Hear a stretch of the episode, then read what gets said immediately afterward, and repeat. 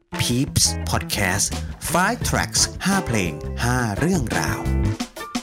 ยินดีต้อนรับทุกท่านนะครับเข้าสู่ Five Track Podcast นะครับ5เพลง 5 เรื่องราวครับผม วันนี้ผมอยู่กับพี่พัฒน์ Sweet and Roll ครับผม สวัสดีครับ สวัสดีค่ะ ปกติพี่พัฒน์เป็นคนชอบฟังเพลงมากไหมครับผม เพลงก็อยู่ในชีวิตตั้งแต่จำความได้ค่ะ เพราะฉะนั้นวันนี้เราจะมาแชร์ตัว playlist กันว่าตัว Five Track ของพี่พัฒน์มีอะไรบ้างนะครับผม ค่ะ เราไปที่ track แรกครับ My Love จาก Westlife ครับ ค่ะ ไม่ต้องเขินไม่ต้องเขินเรื่องวันนี้เราเคยผ่านกันมาหมดทุกคน โอเคค่ะ มันเกิดขึ้นในช่วงวัยตอนไหนครับสำหรับ track แรกนี้ครับผมพี่พัฒน์ ประมาณปหนึ่งมาค่ะ เมื่อก่อนที่บ้านพัดจะเป็นร้านขายพวกเครื่องใช้ไฟฟ้าอะไรเงี้ย แล้วก็จะมีพวกไอสเตอริโอที่เป็นแบบใส่ซีดี า ขาย อ่า ขายอะไรพวกนั้นนะ อ่า ก็เลยแบบพี่ที่ร้านเขาก็ชอบเปิด Westlife กับ Backstreet Boy อ่า ก็เลย ก็เลยได้ยิน Westlife มาตอนนั้น เป็นยุครุ่งเรืองของบอยแบนด์ทางฝั่งยุโรปก่อนนะครับ ยุโรปอเมริกา ใช่ใช่ มันจะมี Westlife แล้วก็ถ้าผมชอบแบบผมจะชอบบอยโซน อ่า อ่าผมจะฝั่งอังกฤษ ค่ะ แต่คือพัดก็ไม่ไม่ไม่ได้แบบรู้เรื่องหรือไม่ได้ทันขนาด อ่า นั้น อ่า นะ แต่มัน ตอ จะมันจะ เด็ เพล ก งพวกนี้ ๆ มันจะมวนอยู่ในหัวเราอยู่ต ใช่ ลอดเวลา เพราะว่าตอนนั้นมันก็ดังด้วย อ่า ที่ไหนก็เปิดอะไรเลยคือพัดชอบเพลง My Love มากพี่ อืม แบบว่า จะชอบเอามาร้องในห้องน้ำอะไรเงี้ยทุกครั้งที่เราอาบน้ำ อืม ทุกวันเลยค่ะ ถึงวันนี้ก็ร้องอยู่ แล้วเออทุกทุกวันนี้ไม่ได้ร้องแล้ว ตอนเด็กๆ ตอนเด็กๆร้อง ยุคนั้นมันเป็นยุคเทป เป็นยุคคาสเซ็ตยุคซีดีป่ะ ใช่ใช่ใช่ ของของของพัดเป็นยุคเป็นยุคเทปไหมครับ มันมันกำกึ่งค่ะ อ่าก กำลังมีซีดีเข้ามา ก็เลยกลายเป็นว่าแบบ Westlife ที่ถูกฟังอยู่บ่อยเอ่อเขาเรียกว่าเปิดเทสอยู่บ่อย ใช่ ๆ มันก็เลยเข้าไปอยู่ในหัวของเรา ใช่ค่ะ ท่อนไหนที่ชอบสุดในเพลงหรือท่อนที่จำได้ที่สุด ตั้งแต่เริ่มเลยค่ะอ่าที่ที่มันจะเริ่มอะดาดาดาดา อ่ ดาาดาดาดาดาดาตอนนั้นรู้สึกว่ามันมันมันเท่มาก มันหล่อมาก ทุกคนหล่อมาก คือเมโลดี้เมโลดี้มันป๊อปมากเลยเนาะ ใช่ใช่ แล้วนอกจาก Westlife ล่ะ เหมือนช่วงนั้นจะชอบชอบฟังเพลงสากล ชอบเปิดวิทยุที่เป็นเพลงสากลฟัง อืมทำไมอะครับทำไมถึงชอบความเป็นสากล เพราะว่าเมโลดี้มันเพราะดี มันมีความแบบไบรท์ๆบอกไม่ถูก แล้วมันทำให้เราแบบจุดเริ่มต้นของการที่แบบเป็นคนชอบฟังเพลง หรือว่ากลายเป็นแบบนักร้องหรือเป็นนักดนตรีด้วยปะจากการแบบยีนของเราในวันนั้นอะไรเงี้ย มีมีส่วนค่ะ มีส่วน จริง ๆ ก็เริ่มมาจากพ่อชอบเปิดเพลงมากกว่า อืม ใช่เขาก็จะเปิดเพลงเก่าๆ อย่างเช่นแบบยุค 60 70 อะไรเงี้ย ก็จะมีทั้ง เป็นแต่เอลวิส สากลใช่ใช่ใช่ อ่าอ่า สากล อ่า แล้วก็เพลงไทยก็จะเป็นพวกสุรพล สุรชัยนะคะ อ๋ แล้ อ วก็ออดคิริบูลอินโนเซนต์ อ่าอ่าอ่าอ่าอ่าเป็นยุคเป็นยุครุ่นคุณพ่อ คุณพ่อเราของผมจะแบบโตมากับสุเทพวงศ์กำแหง อ่าเอลวิส แล้วก็แบบแนทคิงโค แล้วจริงๆ ผมว่าความแปลกของมันคือต่อให้เราแบบเพลงพวกนี้เราฟังตอนเด็กใช่ปะ ค่ะ พอโตขึ้นมาพอเราได้ยินเพลงพวกนั้นอีกมันทำให้เรานึกถึงภาพในวัน อื นั้น ม เป็นไหมครับผมคุณพัดเป็นไหม เป็นค่ะ เป็นเป็นเพราะว่าเหมือนมันจะมีช่วงพอพัดโตมาถึงมัธยมใช่ไหมะ จะมีอีกอ่ะอีกขั้นหนึ่งมันจะเป็นบีเทิล อ่า ที่ที่เริ่มจำจำความได้ว่าเราแบบเริ่มชอบดนตรีจริงๆอะไรเงี้ย อืม ก็ช่วงนั้นเหมือนที่บ้านแบบพ่อจะเปิดเต็นท์รถที่เป็นเต็นท์รถอเมริกา แล้วก็แบบมีเล่นของวินเทจแล้วก็จะเป็นแผ่นเสียงแล้วเราก็แบบฟังเพลงเก่าๆกันอะไรเงี้ย อ่า เออ ก็เลยเป็นที่มาของ track ที่สองนะครับ I Want to Hold Your Hand จาก The Beatles ครับ ใช่ใช่ใช่ค่ะชอบรู้สึกว่าแบบคือไอ้วงอื่นในยุคนั้นนะมันมันมีความแก่กว่าบีเทิลในในในใน ใน รูป ยุคเดียวกันกับ Beatles บุคลิกของเขา อ่ ใช่ อ่า ใช่บีเทิลจะมีความเป็นวัยรุ่นเป็นเพื่อนกัน แล้วก็ อืม เรารู้สึกว่าเนี่ยแม่งแม่งเท่เลย แม่งเท่เหมือนเวสไลฟ์ที่เราเคยชอบ แต่เป็นอีกเวอร์ชั่นหนึ่งที่แบบ อ่า เป็นดนตรี มีความป๊อป มีความเป็น rock and roll ผสมเข้าไปนิด ใช่ ๆ Beatles มันกลายเป็นแบบปรากฏการณ์ของทั้งโลกที่ทำให้แบบวงนี้มันกลายเป็นวงที่แบบ บูม ดัง มาก มากๆ ใช่ The Beatles มันคือแบบคลาสสิกมากๆในความรู้สึกผมก็ชอบเหมือนกัน ค่ะ แล้วคือ I Wanna Hold Your Hand ทำไมถึงเป็นเพลงเนี้ยครับ เพราะว่ามันติดหูนะคะฟัง อืม ครั้งแรกเราก็ชอบเลย อืม รู้สึกชอบความล็อกแอนโลรู้สึกว่า อืม เราชอบบีทแบบนี้อะไรเงี้ยในตอนนั้น อืม ตอนประมาณสัก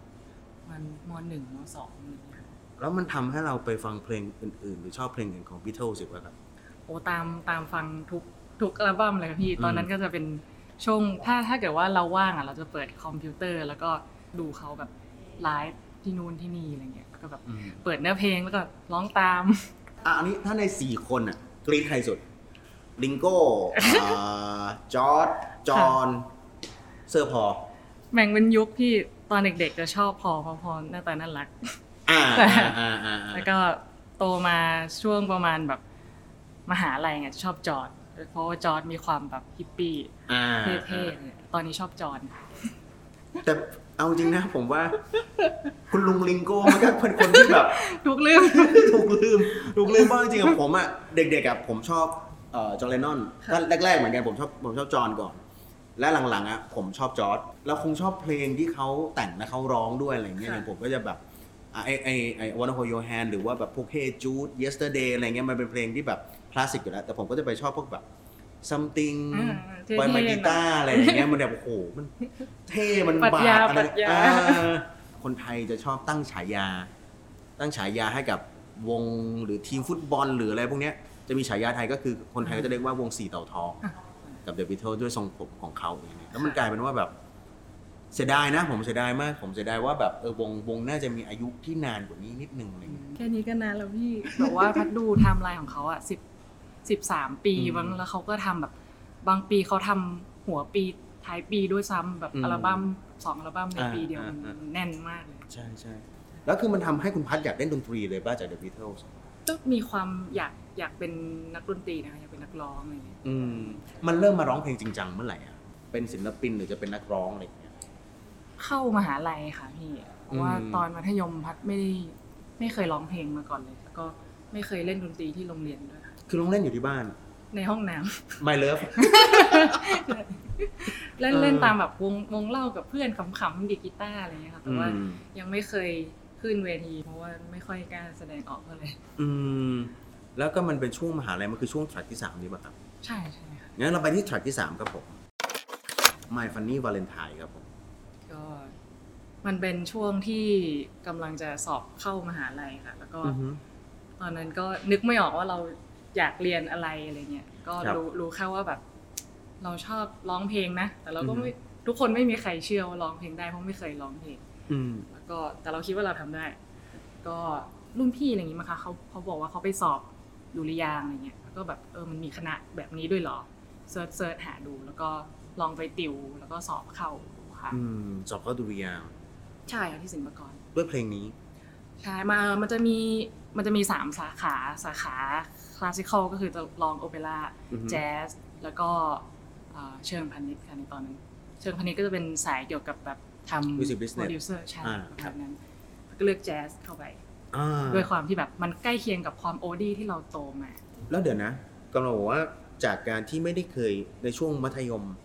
ไม่เคยมีวงดนตรี ร้องเพลงอยู่ในแต่ในห้องน้ำ แล้วอะไรที่มันทำให้เรารู้สึกว่า เอ้ย กูอยากเรียนดุริยางค์วะเพราะผมรู้สึกว่าแบบ เพื่อนผมที่เรียนดุริยางค์อะไรเงี้ยเรียนดนตรีอ่ะ มันจะ ค่ะ เกิดจากแบบอ่ะกูเรียนมาแต่มัธยม กูประกวดฮอตเวฟกันมาก่อนเว้ย กูเป็นวงของโรงเรียน แล้ว อะไรมันทำให้คุณพัดอยู่ๆก็แบบ เออ กูอยากเข้าดุริยางค์ว่ะ ไม่ชอบเรียนเลยค่ะ ไม่ชอบเรียนหนังสือก็เลยคิดว่าแบบดนตรีน่าจะเหมาะที่ สุด แค่นี้เองเหรอ ใช่ แล้วคือมันต้องใช้การ การสกิลในเรื่องนี้ในการเข้าไปสอบอ่ะ อ่าใช่ก็ต้องไปติว ไปติวแล้วตอนติว ติวคือไปติวร้องหรือไปติวพวกดนตรีวะ อ่ามันจะมีร้องทฤษฎีแล้วก็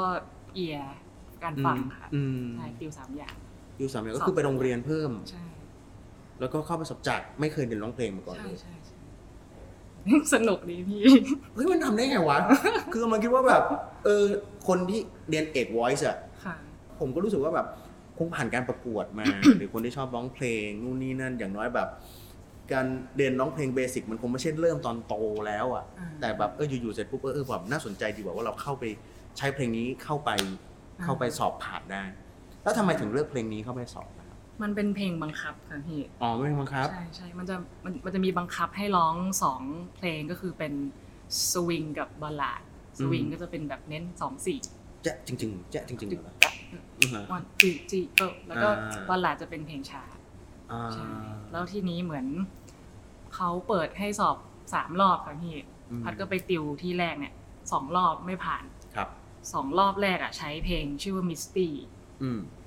ที่เป็นบาลาดค่ะมิสตี้จะเป็นเพลงที่ค่อนข้างหวานหยดย้อยมาก อืม ๆโรแมนติกแบบเลี่ยนสุดๆไปเลย อืม แล้วประจวบกับเราก็อ่อนประสบการณ์ด้วยตอนนั้นพัดติวแค่ประมาณสองเดือนมั้งคะสองเดือนหรือสามเดือน แล้วก็พอไปสอบปุ๊บมันมันไม่ผ่านสองรอบ อืม เหลือเหลืออีกอีกแค่รอบ มี เดี ร ย อ ว บเดียว ใช่อาจารย์ที่ที่เป็นคนคุมสอบเขาก็เลยบอกว่า ให้ไปให้เปลี่ยนที่ติวซะ อ๋อไม่ได้บอกว่าเราเลิกนะแต่บอกว่าเปลี่ยนที่ติว เป ก่อ ลี่ น ยน ดีก ที่ ว่า ติวซะแบบ อ่า เขาเห็นว่าแบบเราร้องได้นะ แต่มันยังมีบางอย่างที่แบบยังไม่ถูกต้องจุด ครับ เปลี่ยนมันคือ พอเขาบอกให้พัดอะไปเปลี่ยนที่ติว ครับ ก็เลยเอ่อได้รู้ได้รู้จักกับการเพลงว่าเพลงมันมีทรงแบบเมเจอร์กับไมเนอร์มันมีการเปลี่ยนคีย์ได้นะ อืม เราไม่จำเป็นจะต้องร้องคีย์ที่คนทั่วไปเขาร้องกัน อืม ซึ่งแบบตรงเนี้ยที่พี่พี่พี่คนที่สอนพัดคนที่ที่ทำให้พัดสอบติดอะเขา อืม น่าจะมองเห็นว่าแบบเราไม่ได้เป็นคนแบบ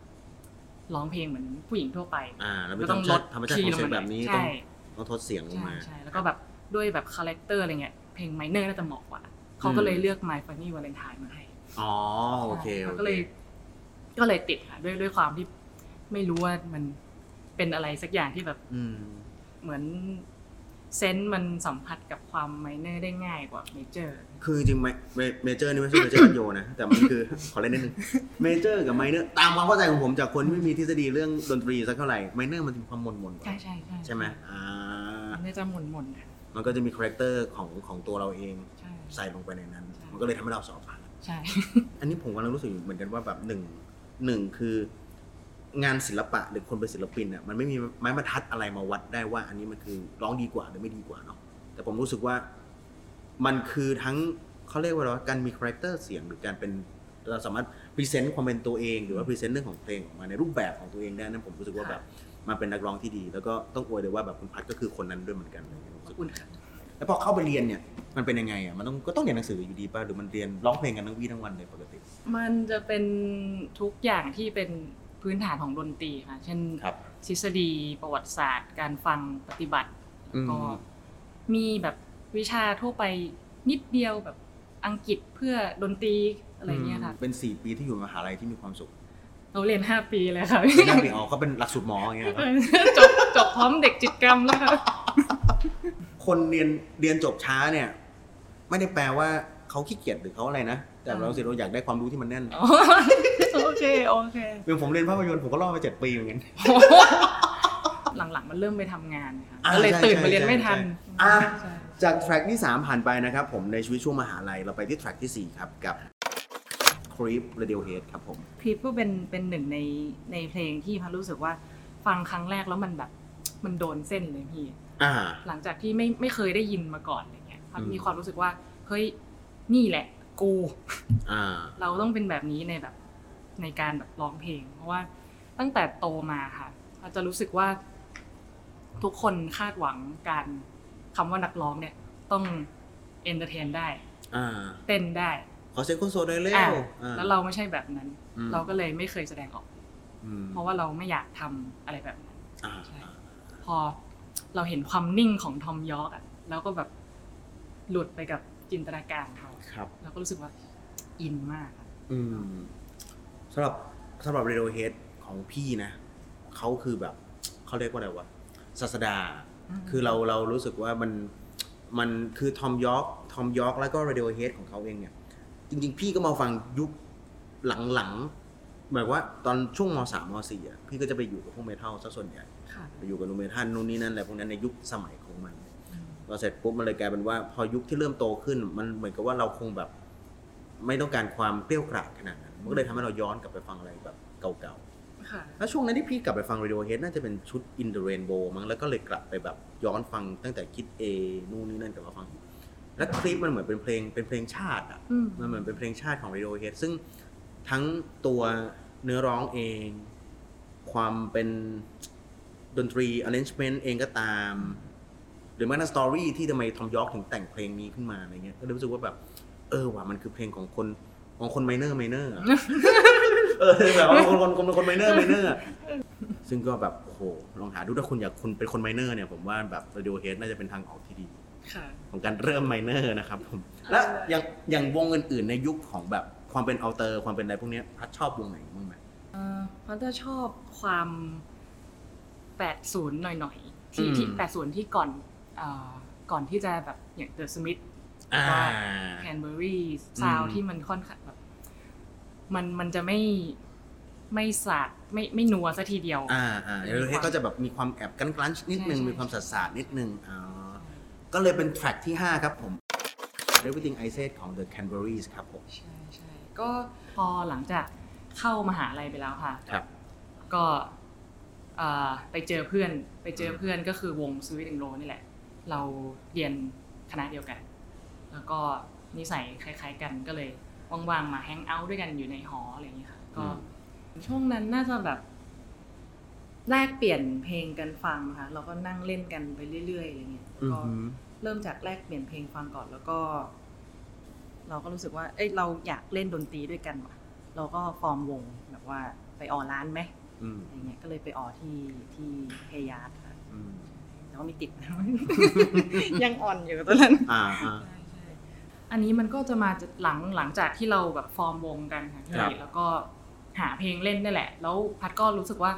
เอ้คนแม่งชอบของซอมบี้เราเหลือเกินอะไรเงี้ยก็เลย อยากรู้ว่าวงเขามีเพลงอื่นเพลงอะไรบ้าง อืม ก็เลยไปลองแบบไล่ไล่ฟังดูอะไรเงี้ยค่ะ ก็เลยไปเจอเพลง Everything I Said แล้วก็แบบโอ้วงนี้แม่งเพลงโคตรดีเลยว่าดีทุกเพลงเลย ก็เลยแบบลองเอามาให้เพื่อนๆฟัง อืม บอกว่าเออเนี่ยเราชอบแบบนี้นะ เราชอบสำเนียงแบบนี้อะไรเงี้ย ซึ่งจริง ๆ อ่ะ ตอนแรกผมคิดว่า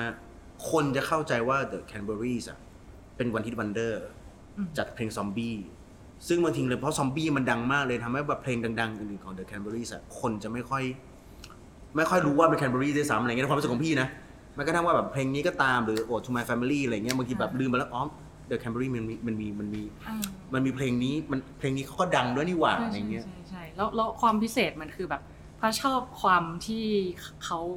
ไม่ได้เป็นคนแบบอังกฤษเขาเป็นคนไอริชอะแล้ว อ่า แล้วภาษาแรกเขาไม่ใช่ภาษาอังกฤษเขาก็เลยจะ อืม แต่งเนื้อเพลงที่แบบว่าค่อนข้างจริงใจมากๆ อ่ เข้าใจง่าย อืม สื่อสารตรงๆ แล้วก็มันจะมีสำเนียงแบบโยเดลของพวกไอริชที่แบบโตโลโดนี่เตอเตอเตอเตอนี่เตอในในเพลงอะไรอย่างเงี้ยแล้วก็ชอบ อ๋อ มันเลยมีความแบบ ถ้าถ้าเราเป็นศัพท์เข้าใจง่าย ก็คือมันมีเอื้อน โหน เอื้อน โหน อะไรมา มัน มัน เออใช่ เออ ใช่ มันมีแบบรูปโปโลหิตอะไรบางอย่างอยู่ เอออะไรอย่างเงี้ย ถูกไหม ใช่ใช่ อ๋อ มันมาจากความเป็นไอริชของเขา ใช่ เออเออเออเออวันนี้เพิ่งรู้เพิ่งรู้ มันเลยทำให้แบบ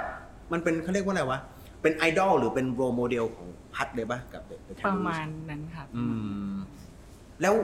พอมันเป็นมันเป็นเหมือนเป็นโรโมเดลเสร็จปุ๊บเนี่ยมันก็เลยน่าจะเป็นเรื่องของว่าเราก็คงอยากจะมีวงหรือต้องการมีโกในรูปแบบ คล้ายๆกันกับคนที่เป็นไอดอลเราอะเนาะ ค่ะ แล้วช่วงเริ่มแรกของการทำวงจนมาถึง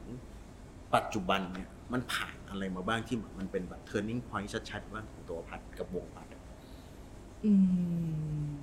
turning point แรกน่าจะตอนที่ปล่อยธันวาคมค่ะ อืม ตอนนั้นเราทำกันแบบ เหมือนพัดพัดเคยแต่งเพลงนี้มาก่อนหน้าที่จะเจอวง ครับ พอพัดแต่งให้ให้แฟนตอนนั้นแบบครบรอบหนึ่งปี อืม ก็เลยแต่งแล้วก็ลง Facebook ไปอะไรเงี้ยแล้วก็หลังจากวันนั้นที่ที่ไปออเดชั่นที่เพยาค่ะเขาเขาไม่เขาบอกเขายังไม่รับ แล้วเขาแนะนำให้ไปทำเพลง